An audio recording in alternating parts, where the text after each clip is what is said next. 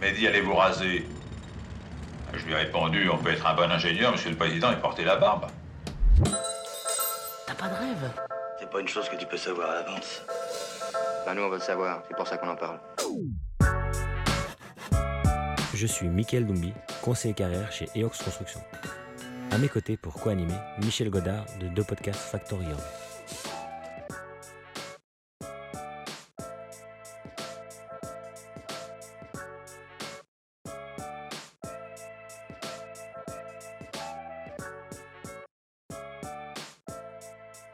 Bienvenue, chers amis et chers auditeurs, pour un nouveau podcast EOX Vacancy. C'est bien entendu votre podcast sur le secteur de la construction. C'est le seul et l'unique, en Belgique en tout cas. Le seul et l'unique, À effectivement. mes côtés pour animer cette interview, j'ai Michael Dumby. Bonjour Michel, bonjour à tous. On a euh, avec nous à notre micro aujourd'hui Sophie Lefer de chez CIT Blaton, en qualité de responsable études design and build. C'est bien ça Sophie? Tout à fait.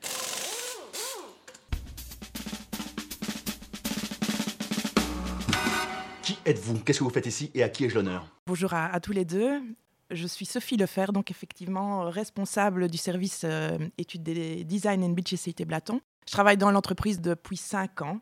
Je suis titulaire d'un diplôme d'ingénieur civil architecte que j'ai complété par un master en sciences de gestion et euh, par un master en immobilier. Pourquoi précisément ce master en immobilier Je pense que je voulais vraiment euh, remettre le produit construction dans son contexte et comprendre les enjeux, qu'ils soient économiques et sociaux, dans lesquels s'intègre en fait euh, l'acte de construire. J'ai commencé ma carrière comme ingénieur de recherche à l'Université de Liège. J'ai eu la chance de travailler sur des projets européens dans le cadre desquels j'ai beaucoup voyagé. J'ai rencontré beaucoup de personnes avec des compétences très diverses, des backgrounds très divers. Et je pense que c'est vraiment là que j'ai apprécié et euh, que mes affinités sont nées au niveau des projets euh, pluridisciplinaires. C'est quoi ta fonction? Parce que c'est un long titre. Concrètement, tu fais quoi au quotidien? En deux mots, le design and build, ça veut dire quoi? Par rapport à un processus classique de production de la construction, ça veut dire qu'on intègre l'entreprise générale dans la conception. Souvent, ce sont des projets dans lesquels il y a beaucoup d'intervenants euh, au sein de la conception. Donc, mon rôle consiste à mobiliser un ensemble de compétences. Donc, c'est souvent des projets très interdisciplinaires. Ça peut être des partenaires internes. Donc, euh, chez CIT Blaton, on a un service euh, engineering euh, dont les compétences sont notamment bah, le BIM, dont on parle beaucoup maintenant. Et euh, l'étude. L'étude, tout à fait, voilà. La planification. Donc, il y a des ingénieurs de stabilité, des ingénieurs techniques spéciales, des personnes qui s'occupent de la physique du bâtiment. Et ces personnes-là vont m'aider, m'assister à définir des méthodes et à la recherche de variantes techniques, notamment. Je fais appel aussi à beaucoup de partenaires externes parce qu'en fonction de la complexité du projet, bien sûr, c'est assez classique. J'ai besoin d'un architecte, d'ingénieur de technique spéciale, de stabilité, mais aussi parfois des disciplines beaucoup plus spécifiques telles que des experts en audiovisuel, des scénographes, euh, des personnes qui étudient les flux. Donc tout ça, ce sont des métiers spécifiques dans l'optique évidemment de mieux répondre à la demande du client. Et le but évidemment de tout ce processus, pourquoi est-ce qu'on fait des design and build En fait, ben parce que l'objectif, c'est d'optimiser la solution architecturale technique qui sera choisie et de faire en sorte qu'elle corresponde à un, prix qui est souvent plafond et à un timing. Donc c'est vraiment une recherche d'un juste équilibre entre la technique, le prix, l'architecture bien sûr puisqu'elle a une grande importance et le planning. Est-ce qu'on peut dire que ce métier est un nouveau métier dans le secteur? Je pense pas que c'est un nouveau métier, mais c'est un métier qui se développe de plus en plus parce que les maîtres d'ouvrage ont des exigences de plus en plus variées.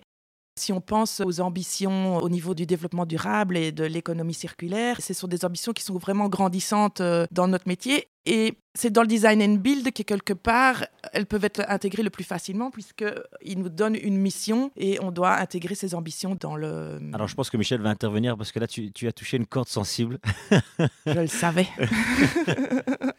Justement, on a déjà reçu au micro des feedbacks comme quoi il y a certes dans le bâtiment et la construction des intentions euh, orientées vers l'écologie, la transition, le respect de la planète en tout cas, il y a un impact carbone moins, moins important. Mais on a aussi mis en, en évidence dans ces témoignages qui viennent au micro que le gros frein, c'est le budget. Parce que qui dit écologie dit souvent euh, des matériaux plus coûteux, ce qui me paraît moi un peu aberrant parce que voilà, je crois que la nature est bien faite et qu'il y a pas mal de choses qui sont euh, peu coûteuses à l'origine qu'on pourrait utiliser.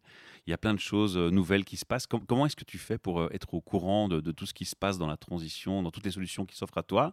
Est-ce que c'est quelque chose de facile? Est-ce que c'est quelque chose que tu, auquel tu réfléchis au quotidien? C'est exact. Je suis passionnée effectivement par le sujet de l'innovation dont on, je pense qu'on en reparlera longuement dans le cadre de ce podcast. Pour revenir à la question du coût, ben ça j'ai envie de dire effectivement, il faut quand même bien se rendre compte que le bâtiment ne peut plus être un produit jetable. Tout à fait d'accord. On doit réfléchir sur un cycle de vie du bâtiment. Et ça veut dire quoi? C'est quoi ces concepts? Ça veut dire que le bâtiment, quelque part, on doit faire en sorte qu'il soit flexible en termes d'usage, qu'on puisse lui assurer une longévité la plus longue possible. Donc ça veut dire que la fonctionnalité d'un bâtiment doit pouvoir changer.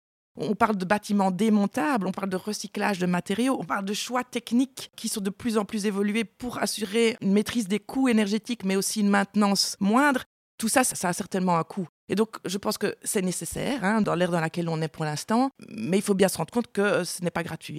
C'est effectivement un peu un contraste, mais une nécessité. Et quelles sont les difficultés que tu peux rencontrer au quotidien, justement, dans, ta fonction par rapport à, ce que tu viens d'évoquer ici? Souvent, dans, les, marchés design and build, il y a ce budget plafond hein, qui est l'enclume que l'entrepreneur a, enfin l'entrepreneur ou plutôt le groupement ici dans ce cadre-ci, a au-dessus de la tête, et les ambitions sont toujours plus grandes. Et donc, l'enjeu et l'objectif, c'est d'y arriver et, de, de répondre le mieux possible à toutes ces ambitions. Et c'est parfois pas toujours facile, effectivement. C'est le fameux faire mieux pour moins cher. Voilà, exactement. Mais ça s'appelle l'innovation, certainement. Hein, on y est, on, y est euh, complètement, puisque si on repense, euh, enfin, c'est un sujet qui me tient vraiment à cœur. Qu'est-ce que ça veut dire innovation dans la construction? C'est quoi l'innovation? C'est quoi cette, euh, la définition de l'innovation? L'innovation, pour moi, c'est faire mieux.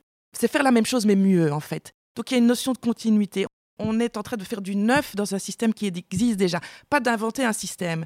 Et donc là, je pense que c'est vraiment une notion, une notion vraiment très, très, très importante. Alors, donc tu dis que l'innovation euh, te passionne D'ailleurs, tu as presque bondi euh, sur, la table quand tu as parlé de ça. Donc, ça, montre euh, que, que, tu es vraiment que ce sujet te tient à cœur. Mais concrètement, qu'est-ce que fait CIT Blaton dans cette idée d'innovation? Comme je le disais, si on suit cette définition de dire que l'innovation, c'est faire la même chose mais mieux, on peut imaginer que pour la construction, c'est repérer des innovations technologiques, les importer et les optimiser dans un marché local. À ce titre-là, je pense que CIT Blaton, historiquement, a vraiment inscrit l'innovation dans son ADN. Je ne vais pas refaire tout le parcours, euh, le panorama historique de, l'innovation dans l'entreprise, mais je vais peut-être prendre quelques points comme ça qui sont assez marquants. CIT Blaton existe depuis plus de 150 ans et l'histoire de CIT est intimement liée à l'histoire du béton en fait. C'est une des premières entreprises à avoir utilisé le béton armé. Dans les années 20, l'entreprise Blaton Vert développe un procédé de fondation profonde qui s'appelle euh, les pieux vibro. Une autre innovation pendant la guerre, CIT, l'entreprise Blaton plutôt s'intéresse et euh, vraiment investit dans un procédé qui est une innovation technologique majeure pour la construction, c'est-à-dire le béton précontraint à tel point qu'elle développe un procédé vraiment euh, tout à fait innovant, hein, c'est le cas de le dire, avec euh, un professeur de l'université de Gand qui s'appelle le, professeur Maniel, et elle dépose un brevet, donc en, partenariat avec ce professeur, qui s'appellera le, procédé euh, Blaton-Maniel. Il y a des exemples emblématiques hein, pour l'utilisation de cette technique. Ben, j'en citerai quelques-uns. D'abord à Bruxelles, c'est le, tablier du pont de la liaison Nord-Midi et euh, donc en Wallonie, le, pont de Sclin. Et cette technique s'est encore exportée internationalement, puisqu'il faut savoir qu'elle a été utilisée pour le pont de la Walnut à, Philadelphie, qui est en fait le premier pont avec des poutres en béton pré-contraint aux États-Unis. En fait, l'innovation fait partie de l'ADN. Voilà, c'est ce que je disais tout à l'heure. En, 2004, je citerai aussi que ben, les bureaux de CIT Blaton sont les premiers euh, bureaux passifs euh, dans la région bruxelloise. Et plus récemment, en 2015, CIT Blaton a reçu un, award euh, décerné par la Confédération de la construction pour euh, l'utilisation d'un procédé, euh, donc c'est le procédé DR, l'utilisation d'un procédé de cage d'armature pour la réalisation de voiles en béton inclinées. Le brevet a été acheté et puis développé dans les ateliers de, de CIT Blaton. Là, moi j'y crois, cet ingénieur, c'est net son truc, on peut lui faire confiance. Je sais plus ce que je voulais dire. Ah si, pardon. Euh, faisons un point. Quand tu parles de passif et de bâtiments passifs, à cette date-là, c'est assez tôt quand même encore. Hein? Oui, oui, tout à fait, oui. Donc ils sont assez innovants aussi sur la conscience, euh, toujours pour l'environnement.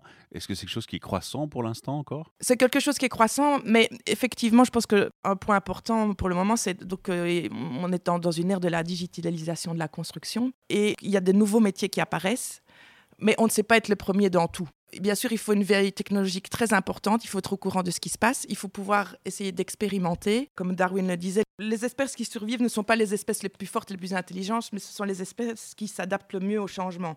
Et donc, comme je le disais, la veille technologique est vraiment primordiale euh, dans la construction. Il faut être au courant de tout pour pouvoir optimiser par la suite. Est-ce que cependant, tu n'as pas le sentiment que d'un côté, on avance vite, on évolue vite, on innove beaucoup, il y a beaucoup de nouveaux métiers, beaucoup de choses nouvelles qui se passent en technologie, mais en parallèle, on réinvente chaque fois la roue? Je veux dire, le digital, c'est un mot euh, marketing plus qu'autre chose pour l'instant, qui symbolise toute une mouvance. Mais concrètement, à la base, digital, c'est des 1 et des 0. Ça date depuis la première machine électronique, la machine à calculer. Le cloud, on en a fait un terme marketing, mais le cloud existait déjà avant. Le podcast, on en parle beaucoup maintenant, mais ça existe depuis très longtemps. Mais simplement, il y a des choses qui reviennent sur la scène parce qu'on y met un terme marketing qui a un intérêt. Alors ça, c'est un aspect aussi qu'il faut relativiser, parce que certes, il faut toujours faire une veille technologique, mais on peut la relativiser, cette veille. Il y a des choses qui parfois sont déjà connues, oui, sont avec une autre approche. Si on compare euh, l'industrie de la construction par rapport à l'industrie automobile, on, constate quand même que l'industrie de la construction a carrément évité l'automatisation complètement. Cette digitalisation va permettre, à mon sens, d'entrer dans une, une industrialisation marquée de la construction Bien sûr, on ne parlera jamais d'une industrialisation totale, puisque un bâtiment, heureusement, répond à des attentes et des besoins de personnes. Mais néanmoins, elle est là. Et alors, ça va se traduire comment, cette industrialisation? Ben, Ça va se traduire par euh, ben, beaucoup plus d'automatisation, des nouveaux procédés. On en parle déjà, ben, tout ce qui est la construction off-site, la construction avec les drones, la construction 3D. Tu peux juste peut-être, parenthèse, construction off-site Ça veut dire que c'est la préfabrication en, en atelier. Mais cette industrialisation va impliquer évidemment un travail en amont beaucoup plus important que ce qui se passe aujourd'hui, comme, comme pour l'industrialisation euh, automobile. Et donc, le, terme design and build, je pense que la, chronologie de la construction va évoluer avec plus de design et moins de build, en fait, ou en tout cas le build dans un temps plus court. Mais il y a déjà des choses qui existent à la base. On, ne réinvente pas tout de, rien, en fait. Mais l'innovation, c'est ce que je disais tout à l'heure. C'est une évolution, c'est faire, faire la même chose mieux et c'est intégrer. Maintenant, effectivement, il y a un boom. On parle beaucoup de ce mot qui est très à la mode, la disruption technologique, en fait, hein, qui veut dire un bouleversement d'un secteur suite à des évolutions technologiques. Mais autant le secteur de la construction n'était pas prêt euh, il y a quelques années, puisque je pense qu'on peut pas, on peut dire qu'on construit encore comme dans les années 70, à part certains îlots technologiques. Maintenant, je pense qu'il est prêt. Voilà, il est prêt à faire ce pas, peut-être avec pour des raisons marketing. Je n'en sais rien, mais visiblement, ça, ça prend beaucoup d'ampleur et ça va aller très vite. Donc, le bon moment. Voilà. Et donc, ça veut dire aussi que les métiers de la construction vont se spécialiser de plus en plus. On parlait des, métiers qu'on va dire euh, traditionnels et sans aspect péjoratif qui sont, euh, sont les, métiers de maçon, ferrailleur, les grutiers, etc. Ils vont, ils vont, les, gestionnaires de chantier, les conducteurs, ces métiers-là vont, vont bien sûr toujours rester, mais il y a de, nouveaux métiers qui se créent et de plus en plus spécialisés. Donc, et, là, je pense qu'à nouveau, les partenariats vont être de, de plus en plus indispensables. On va pas pouvoir tout faire mais on va devoir bien s'associer en fait. J'espère que je n'ai pas trop surpris, je joue un peu l'avocat du diable. Oui, mais il faut, il faut. Sophie, tu nous as parlé euh, là tout à l'heure du bureau passif, euh, de construction passive. Euh, on entend ça souvent au, micro. Qu'est-ce que tu peux nous dire justement pour les éditeurs qui découvrent ce podcast, qui entendent parler du bureau passif? Concrètement, ça correspond à quoi? Ben, C'est-à-dire que c'est une. notamment. Mais ça, le passif, le problème, c'est de nouveau cette définition, mais on est vraiment dans une tendance actuelle à, réduire les, les consommations d'énergie. Et donc, c'est vraiment. Ça se traduit comment, notamment dans vos bureaux? Vous étiez le premier en région bruxelloise? Euh, Oui, ben donc euh, on a tout un système de, ben, au niveau technique euh, et conditionnement d'air, ben, c'est d'aspect très spécifique à la climatisation des bureaux. On a des, fenêtres qui s'ouvrent la nuit pour un refroidissement naturel, donc effectivement, c'est c'est pas des choses qu'on vit, j'ai envie dire, on les sent pas spécialement au quotidien. Sophie, j'aimerais revenir plutôt sur ce qui t'a amené à cette fonction, parce que donc tu as quand même, tu as débuté ta carrière plus dans l'exécution, si je ne me trompe, avec des fonctions de chef de projet, directeur euh, euh, travaux. Et comment es-tu arrivé en fait chez CIT Blaton et dans un rôle comme, comme celui-ci? Ben, Effectivement, la, technique euh, m'a aidé à, obtenir cette fonction et je, voulais de nouveau rentrer dans un rôle un peu plus stratégique en fait. Hein. Bien que l'exécution m'a apporté énormément de choses. Je pense que l'exécution, c'est le terrain, c'est le défi technique, c'est le défi humain, c'est une aventure, c'est une aventure unique et, chaque fois unique. Chaque projet est une nouvelle aventure je pense que je voulais revenir quelque part à, aux aspects bah, interdisciplinaires plutôt en amont effectivement de cette exécution. Et si je prends euh, pourquoi est-ce que j'ai fait ces études euh, donc euh, J'allais te poser la question comment es-tu arrivé là au niveau de tes études Oui, donc je suis ingénieur, ingénieur architecte. Alors je vais commencer, je vais décomposer. Donc je veux dire ingénieur. Pour qu'est-ce que c'est un ingénieur? Pourquoi avoir choisi donc ces études d'ingénieur? Je pense que j'ai choisi euh, ces études tout d'abord parce que pour moi, l'ingénieur, il a participé aux évolutions euh, de la société euh, de tout temps et l'ingénieur œuvre à la société de demain. Pour moi, l'ingénieur, il a un rôle social et une responsabilité sociétale. Et, pour moi, ça, ça avait énormément de sens. Et donc, mon choix vraiment de, devenir ingénieur a, été guidé par cet aspect. D'autre part, la construction et l'architecture, l'acte de construire, c'est extrêmement concret. On construit la société de demain. Ça revient souvent au micro. Hein.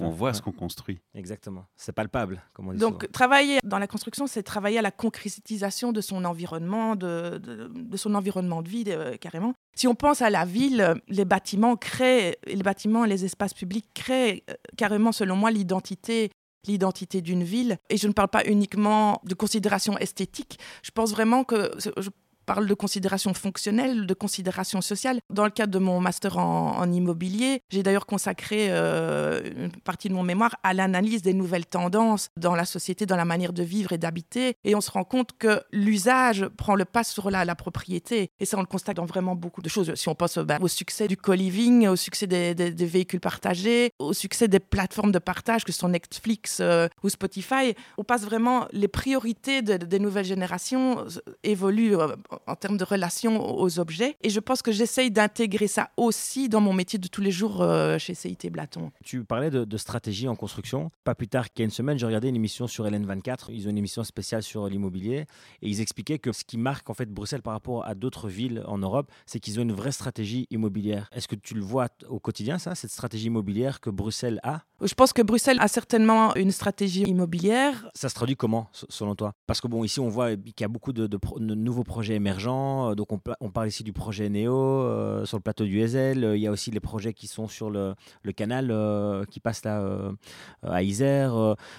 c'est quoi, toi, ton, ta vue justement par rapport à ça? Ton ressenti par rapport à cette, stratégie bruxelloise? Ben, Je pense qu'effectivement, Bruxelles bouge beaucoup et je pense que Bruxelles travaille sur ce qu'on appellerait le, city branding de plus en plus, où elle veut attirer des investisseurs et elle montre qu'elle a une réflexion stratégique sur la ville. Bien sûr, il y a toujours moyen d'améliorer ça, mais je pense qu'effectivement, euh, par rapport à d'autres villes, euh, on sent euh, cette volonté de faire un master plan de la, ville et de ne pas agir au coup par coup, de voir ce qui va se passer au fur et à mesure de, la construction. Est-ce que c'est à ton niveau que, par exemple, Bruxelles va te contacter et dire voilà, ça c'est la tendance, ça c'est ce qu'on veut et t'informer pour que tu en tiennes compte dans ton travail Ou c'est à un autre niveau? Ben, C'est quelque part à mon niveau quand ils lancent un marché public et qu'ils écrivent leurs ambitions. Donc là, on doit y répondre et effectivement, si elles sont bien décrites, on essaiera d'y répondre Quelles sont les compétences nécessaires si quelqu'un veut demain faire le même métier que toi? C'est quoi les, compétences clés que tu vas retirer et mettre en avant? Pour un jeune, par exemple, qui souhaiterait faire ton métier? Ce sont surtout peut-être des affinités, c'est d'aimer travailler avec des personnes qui ont des backgrounds, des, des compétences très différentes. Ouverture d'esprit. Voilà, s'intéresser à l'autre, à ce qu'il dit et euh, effectivement pas rester dans sa boîte, dans son tiroir. Est-ce que le passage d'exécution, comme toi tu l'as fait vers cette fonction-là, est un passage obligatoire? Ben, En termes d'optimisation des solutions techniques, je pense que c'est intéressant de voir ce qui se passe sur chantier parce qu'effectivement, euh, la réalité chantier, ce n'est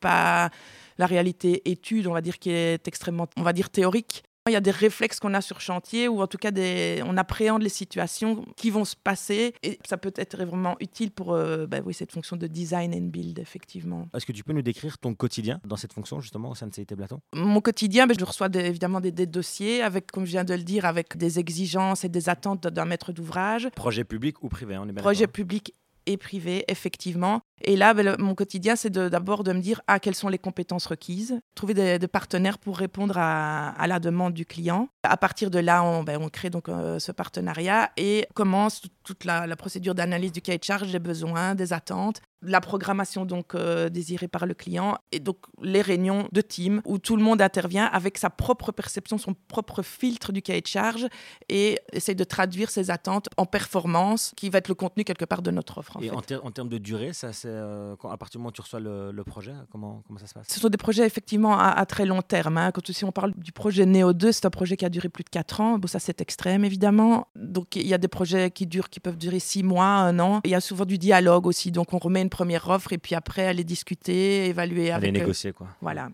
Ah moi je suis à fond dans l'humain. Mhm. J'écoute. Euh, non, c'est nous qui vous écoutons. Vous écoutez toujours Eox Frequency. On sait que les sociétés travaillent avec une liste de partenaires préférés, de fournisseurs préférés. J'imagine que ça doit être la même chose dans ton secteur. Vous avez des partenaires externes que tu consultes, Oui. qui sont certainement d'abord prioritaires sur une liste. Moi, j'ai trouvé ce système, je ne sais pas s'il s'applique chez vous, mais moi, j'ai trouvé ce système très gênant et très frustrant parce que de plus en plus maintenant, dans, en termes d'innovation, ce sont des petites startups qui viennent avec des bonnes idées, des bons projets, et ils n'ont pas forcément la chance d'apparaître sur ce genre de liste. Est-ce que ça fonctionne aussi comme ça dans la construction et le bâtiment? Et est-ce qu'on va un peu, si c'est le cas, s'ouvrir justement vers toutes ces startups qui ont, je prends l'exemple de Shape, qui ont in- inventé un système où on détecte les fuites d'eau dans le bâtiment. C'est primordial en termes d'environnement, mais aussi en termes de coûts et de dégâts des eaux. Ça rentre encore un petit peu dans, de nouveau dans le thème de l'innovation. Pour ça, il faut être au courant que ces entreprises existent. Moi, je pense que justement, chez CIT Blaton, on essaye de s'ouvrir et on, on estime que tous les partenaires ne sont pas bons pour tous les projets ou ne sont pas les meilleurs partenaires pour tous les projets pour diverses raisons. J'essaye de me tenir au courant de que font mes potentiels partenaires pour quelque part pouvoir créer des partenariats avec eux et pour répondre au mieux donc aux attentes d'un cahier de charge. Donc tu ne cadenasses pas sur une liste. Au contraire, j'essaye justement d'ouvrir. Et je pense que malheureusement, l'être humain est ainsi fait qu'il a des réflexes. Et ça, c'est juste. Parce que c'est rassurant d'aller vers. euh, Et parce qu'on a l'habitude peut-être de travailler avec des, avec des personnes et on sait ce qu'on a et on ne sait pas ce qu'on aura. Ça, c'est un peu euh, dans tout la même chose. Mais je pense que justement, pour se différencier, il faut, Il faut essayer, de- oser. il faut oser faire autrement et autre chose et, et essayer avec d'autres partenaires qui sont peut-être pas des partenaires spontanés, pas des partenaires qui sont habitués au marché public, mais justement, ça permet peut-être une différenciation. Ça veut dire que vous n'avez pas de département RD alors au sein de CIT Blaton? Ben, on a le département engineering qui, quand même, oui, oui, s'intéresse vraiment, euh, effectue cette veille technologique, cette veille normative aussi, puisque on parle d'innovation. euh, un grand problème ou un frein peut-être à l'innovation, c'est justement ces normes. C'est bien d'essayer d'inventer des nouveaux, même des nouveaux produits, mais il faut que les normes suivent. Si on prend la filière du béton, je pense que les acteurs de la filière du béton voudraient aussi quelque part recycler leur béton de plus en plus, mais le, pouvoir le démonter, mais il faut que les normes suivent. Et donc ça, c'est effectivement aussi un, un point qui, qui doit être quelque part amélioré, je pense. On fait quoi maintenant? Je bosse pour vous. On n'embauche pas, on recrute. Dans ce cas, je veux être recrutée. Dans le temps, on aurait embauché cette fille. Alors Sophie, euh, j'aimerais euh, peut-être aller sur un, un terrain un peu plus glissant, je dirais. Oui. On- oui, effectivement. Parce que donc c'était le thème de la saison 1, les femmes dans le secteur de la construction.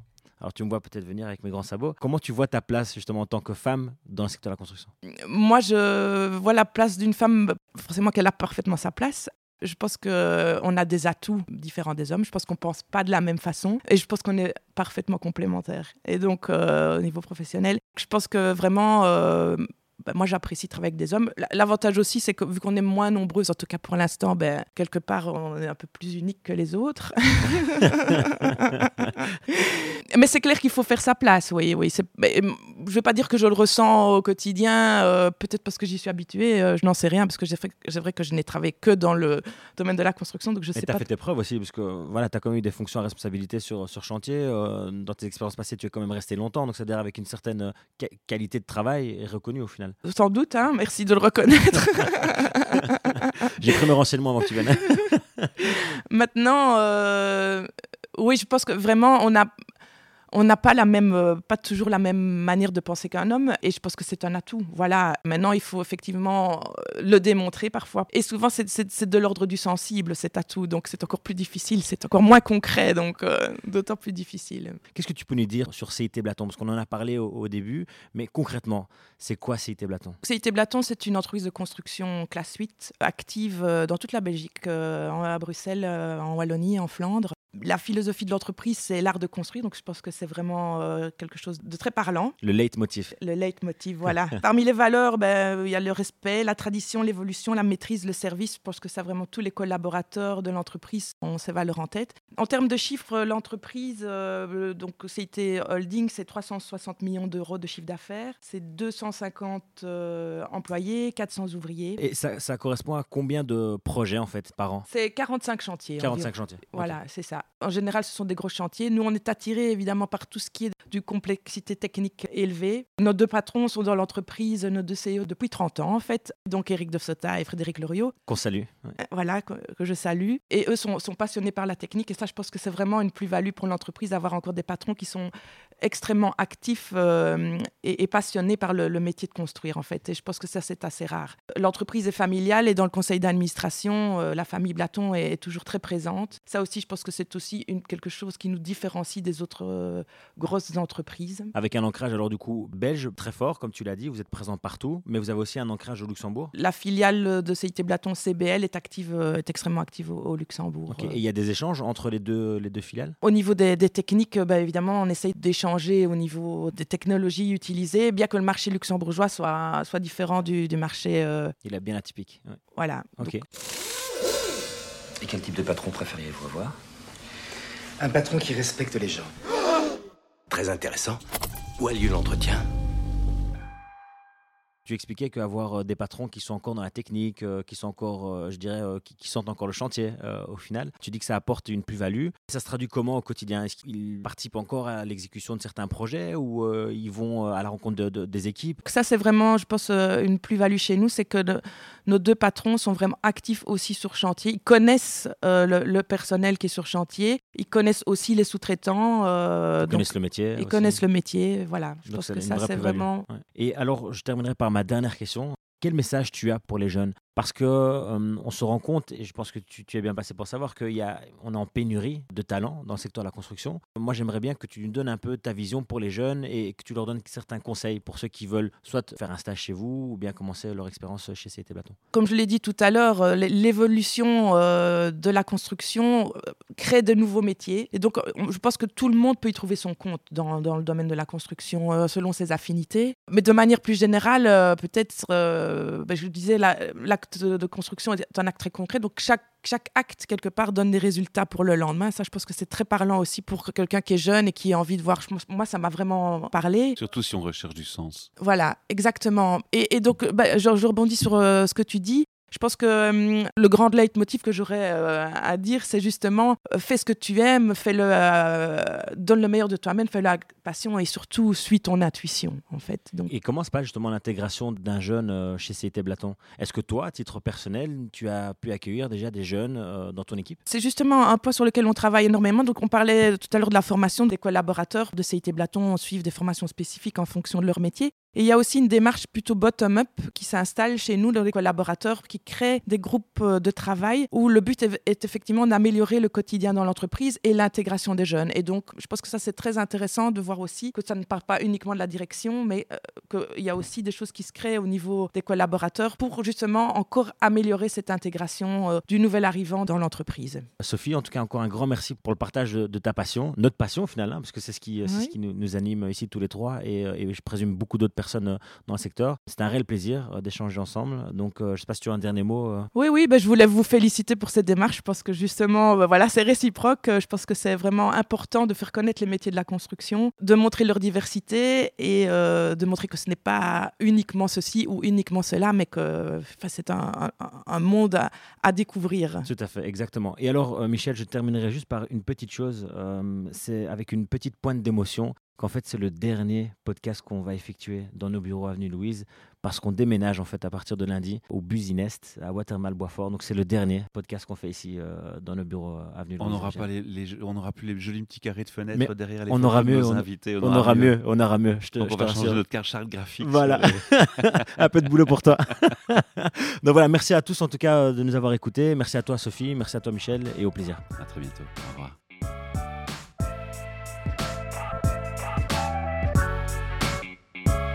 EOX Frequency est un projet généré par EOX Construction en partenariat avec l'ASBL de Podcast Factory.